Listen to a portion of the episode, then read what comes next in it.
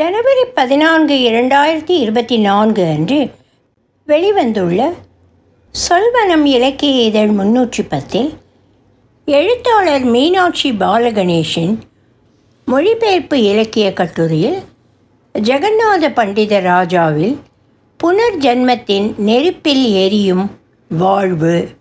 ஒலிவடிவம் சரஸ்வதி தியாகராஜன் பாஸ்டன்.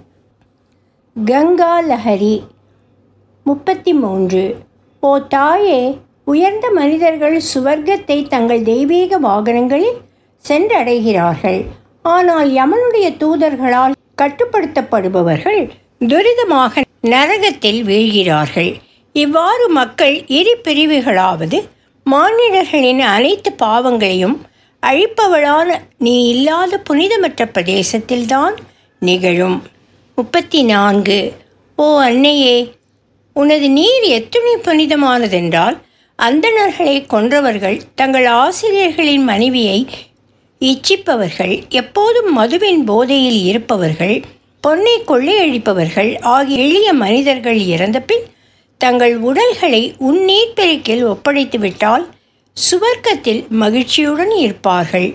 பலிகள் கொடுத்தும் பெருமதிப்பு வாய்ந்த பொருட்களை தானமாக கொடுத்தும் இருப்பவர்களின் பாதங்களை விட அவர்களது பாதங்களை கடவுள்களும் பெரும் மரியாதையுடன் வழிபடுவார்கள்.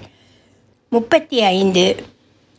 எந்த காற்று மலர்களின் மனத்தையும் பிரிவினாலும் ஆயுதங்களாலும் உண்டான காயங்களால் எவருடைய உயிர்களையும் சில பொழுதுகளில் எடுத்துச் செல்கின்றதோ அது உனது விளையாட்டுத்தனமான அசையும் அலைகளின் தொடர்பால் மூ உலகங்களையும் புனிதமாக்குகிறது. முப்பத்தி ஆறு. உலகில் வெகு சிலரே பொதுஜன நலனுக்காக உழைப்பவர். சில தூய இதயங்கள் ஸ்வர்க்கத்தை அடைய பிரார்த்திப்பவை. நீ கருணையுள்ளம் கொண்ட தாய். ஆகையால் ஜெகநாதனான நான் இரு உலகங்களின் சுமையையும் உன்மீது ஏற்றிவிட்டு எப்போதும் மகிழ்ச்சியாக உறங்குகிறேன். இம்மை மறுமை இரு உலகங்கள். முப்பத்தி ஏழு ஓ அம்மே எவ்வாறு உன்னால் உன்னிடம் அடைக்கலம் புகுந்த தாழ்ந்த ஜனங்களை அவர்களது உடற்கூறுகளை புறக்கணிக்க இயலாதோ?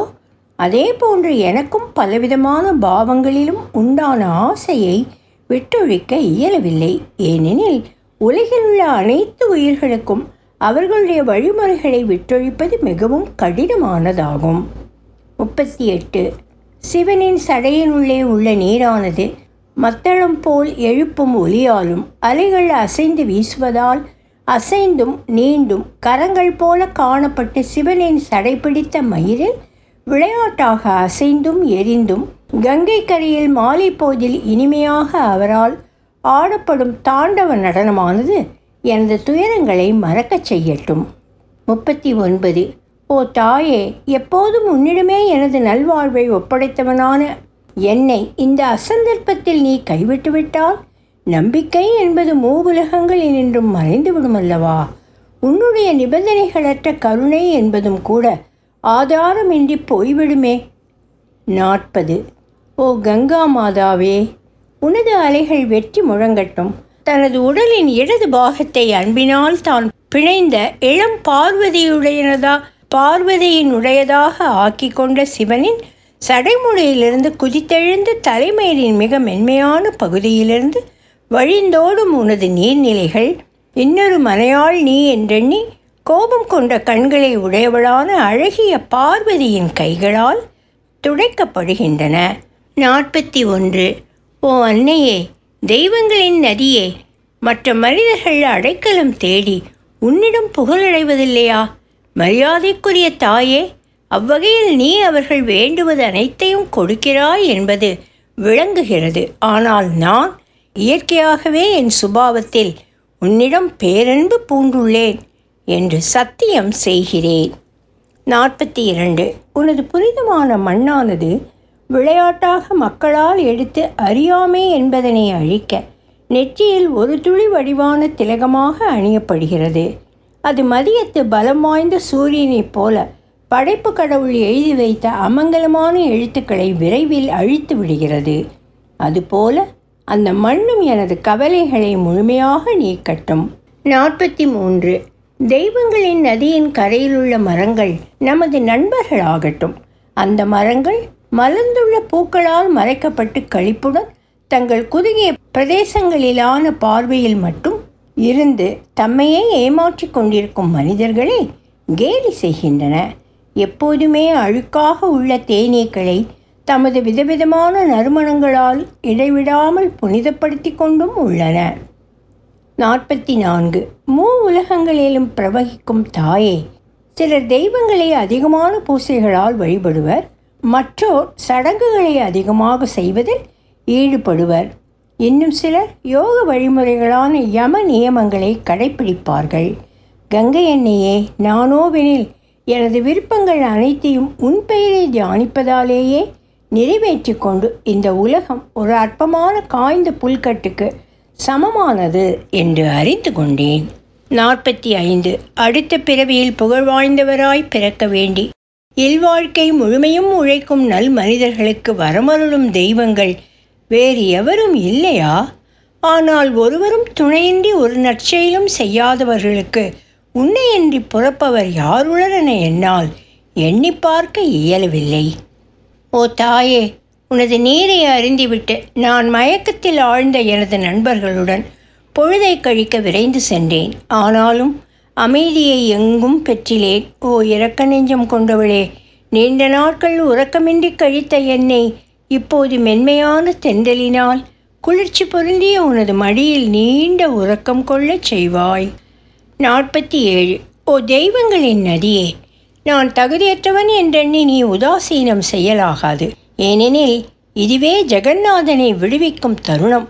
ஆகவே உனது கெட்டியான இனிய கட்டுமானத்தை கட்டிக்கொண்டு ஒரு பிறை நிலாவையும் உனது கிரீடத்தில் பாம்புகளுடன் அணிந்து கொள்வாயாக. நாற்பத்தி எட்டு உன்னை பற்றி சிந்திப்பவர்கள் அவமதிப்பு அடைவதில்லை. நீ இளையுதற்காலத்து நிலவைப் போல வெண்மையானவள். உனது கிரீடம் ஒரு வெள்ளை பாம்பு போல பிறைச்சந்திரனுடன் தொடர்பு கொண்டது. நீ உனது இரு கரங்களிலும் ஒரு குடத்தையும் தாமரை மலரையும் ஏந்தி மற்ற இரண்டையும் வரங்களையும் நன்மையையும் அளிக்கும் வகையில் காண்பித்தபடி ஒரு முதலையின் மீது அமர்ந்தவளாகவும் உனது அணிமணிகள் அமுதம் பொழிவதற்கு இணையாகவும் தெரிகின்றன. நாற்பத்தி ஒன்பது. சந்தனுவின் மனைவியானவள் எப்போதும் உலகாயுதமான வாழ்வில் ஈடுபட்டு எரியும் உயிர்களை காக்கும் பணியில் தன் அமிழ்தம் போன்ற அழகான முகத்தில் திகழும் மெல்லிய புன்னகையுடன் ஈடுபட்டவள் நிலவொளியின் நலத்தை பரப்புபவள் எண்ணங்களின் தொகுதியானவள். எனது ஆனந்தத்தை விரைவில் அதிகரிக்கச் செய்யட்டும். ஐம்பது. நீ காளியன் எனும் பாம்பின் பகைவனான விஷ்ணுவின் பாதங்களை உனது அலைகளால் கழுவுகிறாய். இப்போது புனர்ஜென்மத்தின் நெருப்பால் சுட்டெரிக்கப்படும் எனது துயரங்களை களைவாய். அவை மந்திரங்களுக்கும் மருந்துகளுக்கும் கட்டுப்படவில்லை. அதனால் அடர்ந்த அமிழ தேரல்கள் உலர்ந்து போக அணிந்த மரகத நகைகள் பொடியாக போகும்படி தெய்வங்களும் அச்சமுற்றுள்ளனர். ஐம்பத்தி ஒன்று. ஓ அன்னையே சூதாட்டத்தில் சிவபிரான் பார்வதியிடம் சர்ப்பங்களின் அரசன் யானைகளின் அரசன் தனது அணுக்கத் தொண்டர்கள் பலவிதமான ஆபரணங்கள் தனது காளை வாகனம் பிறைச்சந்திரன் ஆகிய அனைத்து பெரும் செல்வங்களையும் இழந்தவராகி தன்னையே பணயம் வைக்க எண்ணியபோது கங்கையான நீ சங்கேத புன்னகையுடன் ஒளிந்த எண்ணங்களுடன் அந்த பார்வதியால் பார்க்கப்பட்டாய். நடனமாடுபவர் தலையில் ஒரு குடத்தை வைத்து கொண்டு ஆடுவது போல் உனது அலைகள் மேலும் கீழும் குதிப்பதனால் எழும் உனது தாண்டவ நடனம் எங்களை புனிதமாக்கட்டும். கங்கை ஐம்பத்தி இரண்டு. கங்கை காமனை அழித்த சிவபிரானின் சடையை அலங்கரிப்பவள் எண்ணற்றோரின் துயரங்களை விரைவில் நீக்குபவள் யாருடைய அழகிய நீர் அலைகள் உயரமாக இழிந்து மேல் நோக்கி செல்கின்றனவோ அவள் என் உடலின் உறுப்புகளை புனிதமாக்கட்டும். ஐம்பத்தி மூன்று. அமிர்தத்தின் அலைகள் எனும் பெயரில் ஜெகநாதனால் இயற்றப்பட்ட இந்த கவிதையை படிப்போர்க்கு எங்கும் எப்போதும் வாழ்வு வளம் பெறட்டும். இந்த நூல் இத்துடன் முடிவடைகிறது. ஆனால் நமக்கு அவ்வாறு தோன்றவில்லை. நம்முடன் இத்தனை நாட்களாக பயணித்து வந்த ஒருவர் சட்டென விடைபெறும்போது ஏற்படும் ஒரு விதமான சோகம் நெஞ்சை அழுத்துகிறது. அருகே நின்று ஜெகநாதரின் வாழ்க்கையை அவர் காட்டிய காட்சிகளில் கண்ட நாம் அவர் இவ்வுலகினின்றும் விடைபெறுவதனை சூச்சகமாக குறிப்பிடும்போது உள்ளம் துணுக்குறுகிறோம். ஸ்லோகங்களில் காணும் வேண்டுதல்களைக் கண்டால் ஆரம்பத்திலிருந்தே ஜெகநாதர் கங்கையுடன் ஐக்கியமாகிவிடும் எண்ணத்தில் இருந்தார். எனவே எண்ணத் தோன்றுகிறது. ஸ்லோகங்கள் நாற்பத்தி ஆறு நாற்பத்தி ஏழு நாற்பத்தி எட்டில் இதற்கான அறிகுறிகள் காணப்படுகின்றன.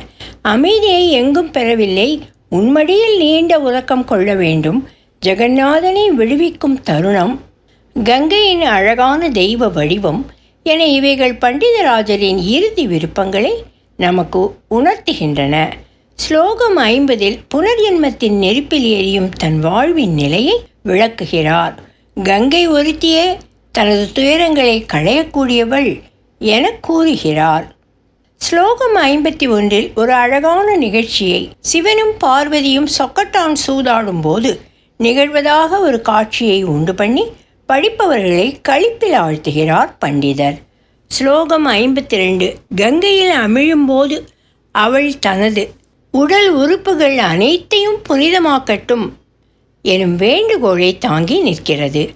ஒவ்வொரு படியாக நீர்மட்டம் உயர்ந்து வரும்போது அது ஐம்பத்தி இரண்டாம் படி வரை வந்துவிட்டதனால் இனி தான் அந்த அன்னையிடம் சரண் புக வேண்டும் எனும் ஆவலால் எழுதப்பட்ட ஸ்லோகமாக இது எனக்கு தோன்றுகிறது. கடைசி ஸ்லோகம் அவர் கங்கையினுள் ஐக்கியமாகும் முன் எழுதிய ஸ்லோகம்.